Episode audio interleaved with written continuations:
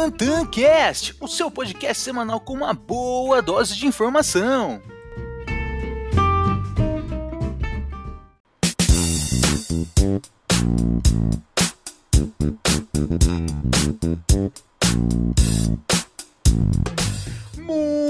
Dia, boa tarde e, claro, boa noite! Está começando mais um episódio aqui do TantanCast, o seu podcast semanal que traz uma boa dose de informação para os seus investimentos. E, claro, quem aqui vos fala é o arroba Tantana Bolsa ou Tainan Barbosa. Mas antes de entrarmos nas principais pautas do dia, eu quero deixar um recadinho para vocês, pedir uma ajuda para vocês que compartilhem com os amigos este podcast para que possamos levar um conteúdo de boa qualidade para cada vez mais pessoas. E que vocês nos sigam aqui também para que novo episódio que é lançado vocês receberão automaticamente no seu celular. Beleza? Vamos entrar agora nas principais pautas do dia. Claro que vamos estar falando em relação ao fechamento das principais bolsas de valores ao redor do mundo todo. Vamos comentar também em relação ao setor de healthcare, setor de saúde, as principais empresas que compõem o setor aqui no Brasil e também uma nova tecnologia norueguesa em relação ao transporte de pessoas infectadas. Vamos comentar também em relação à queda do dólar nessa semana, que foi bem forte, a captação financeira de empresas norte-americanas e empresas brasileiras, ou seja, tivemos aí IPO nos Estados Unidos e também follow-on aqui no Brasil em algumas empresas. Trump anunciou que o Brasil é uma nova Suécia. Por quê? Vamos comentar também, se liga aí. E claro, vamos falar novamente em relação ao setor de aluguel de carros. Está despencando por conta da pandemia. A gente comentou até no, no primeiro episódio desse podcast. E agora vamos retomar como que foi o desempenho pós a pandemia, né? Dado todo esse cenário aí, beleza?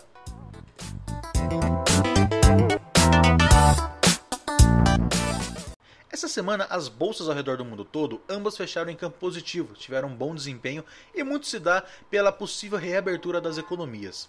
As bolsas norte-americanas não ficaram para trás, sendo no último pregão agora do dia 5 de junho, S&P 500 fechou com uma alta de 2,62%, Dow Jones fechou com uma alta de 3,15%, a Nasdaq fechou com uma alta de 2,06%. Já nas bolsas europeias, a Alemanha fechou com uma alta de 3,36%, Reino Unido fechou com uma alta de 2,25% e a França fechou com uma alta de 3,70%. As bolsas chinesas também fecharam em campo positivo e Xangai subiu 0,40%. Aqui no nosso Ibovespa, ele também fechou no campo positivo com uma alta de 0,86%, mesmo cenário atual, que geralmente às sextas-feiras os investidores acabam buscando é, ser um pouco mais conservadores né, devido a todas as incertezas do final de semana. Na semana, as bolsas europeias foram as que mais subiram, em torno de 10% aproximadamente. Depois o nosso Ibovespa, que subiu 8,28% na semana, as bolsas norte-americanas subiram na média de 5% e as bolsas chinesas acabaram subindo em torno de 3%. Entrando agora no setor de healthcare, setor de saúde, a Agência Nacional de Saúde, ANS, anunciou a suspensão reativa à venda de alguns planos de saúde com base no nível de reclamações dos planos e a grande maioria se dá às reclamações da Unimed no norte e nordeste do país e também da Amiplan. São mais de 21 mil reclamações. Ambas as empresas elas são concorrentes diretamente da Rap Vida, ou seja, essa situação financeira ela pode beneficiar a consolidação da Rap Vida nessas regiões. Hoje a Unimed ela possui um market share de 35% do setor privado no país.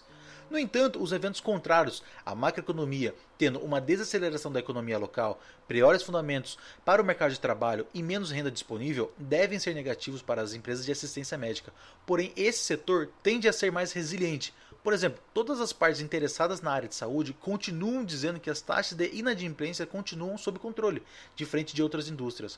Por isso que a Rapvida, GNDI Intermédica e a Sul América são mais resilientes para o setor.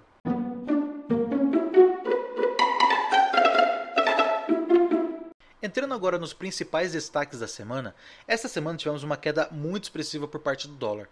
Desde o dia 16 de março, exatos 82 dias atrás, que o dólar não atingia a mínima do último pregão, na casa de 4,94.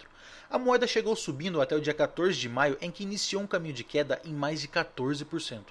Na semana, o dólar recuou mais de 6,8%, sendo uma das maiores quedas na semana desde outubro de 2008. E toda essa queda é reflexo da demanda global por riscos em meio ao crescente otimismo de todas as economias globais. E todo esse otimismo ele é reflexo na captação financeira de empresas tanto norte-americanas quanto empresas brasileiras. E esta semana tivemos o maior IPO do ano nos Estados Unidos, a Warner Music, a terceira maior gravadora de músicas do mundo. A Warner Music, que tem alguns dos principais artistas, né, como Ed Sheeran, Madonna e Pink Floyd, teve início às suas negociações na Nasdaq essa semana e se tornou o maior IPO do ano nos Estados Unidos. Teve uma captação de 1,93 bilhão de dólares as ações da empresa já tiveram uma estreia de 20%. Também tivemos aqui no Brasil o follow-on de algumas empresas. E para quem não sabe o que é um follow-on, basicamente é uma empresa que já possui capital aberto, que já realizou IPO, ou seja, já tem negociações na bolsa de valores, e a empresa faz uma nova rodada de captação. A Centauro, o maior varejista de artigos esportivos da América Latina, queria captar 1 bilhão de reais e captou 900 milhões.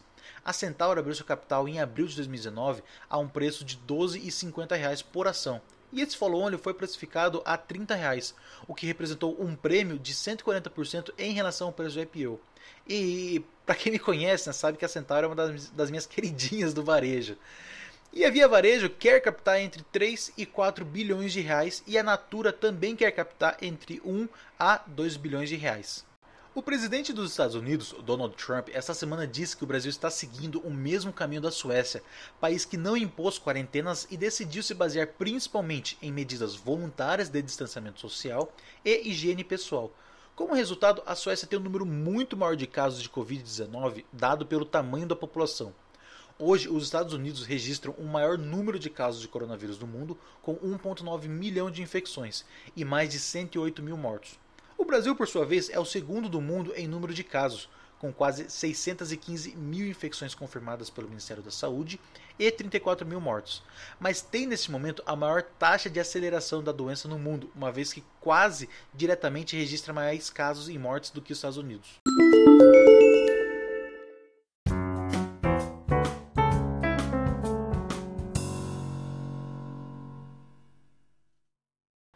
Falando em relação ao setor de aluguel de automóveis.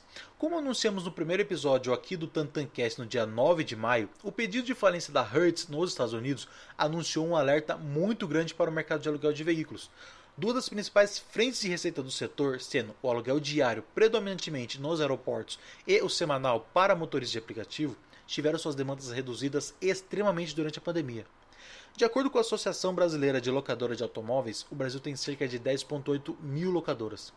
E a terceirização de frotas, ou seja, empresas que alugam os carros para serviços e funcionários, correspondem a mais de 50% e teve uma redução de 20%. Já o aluguel por parte dos motoristas de aplicativos representam em torno de 20% e teve uma queda de 80%. Já os, os aluguéis diários representam 30% e foram os mais impactados, com uma queda de 90%. As três maiores empresas do setor, Localiza, Movida e Unidas, chegaram a cair 60% no final de fevereiro e março. E a partir da segunda quinzena de março, os impactos não foram tão grandes, com uma possível volta gradual das circulações. A Localiza, que é líder do setor, teve uma alta de 17,7% no seu faturamento, ou seja, 2,7 bilhões de reais. Foi um patamar muito parecido que teve a Unidas, que registrou um crescimento de 17,9% e teve uma receita de 1,2 bilhão de reais. Por último, a Movida, que é a menor das três listadas em bolsa, teve um crescimento superior a 19,6% e alcançou 1 bilhão de reais. Mas afinal, como fica a situação do setor? Empresas apostam no reaquecimento do mercado interno primeiro, já no terceiro trimestre. Uma outra leitura é que o aumento do desemprego pode até ser benéfico para as empresas. Sem alternativa de renda, boa parte da população pode ser empurrada para empregos como de motorista de aplicativos. A venda de seminovos em jornada digital também é uma esperança para mitigar algumas das perdas. E o turismo, tanto de lazer quanto de negócios, é o que representa uma fatia importante dos negócios e é o que deve demorar ainda mais. Bom, esse foi o podcast da semana, espero que tenham gostado. Qualquer dúvida ou comentário pode entrar em contato diretamente pelo arroba Tantandabolsa no Instagram. Eu sou o Tainan Barbosa e nos vemos no próximo podcast. Valeu!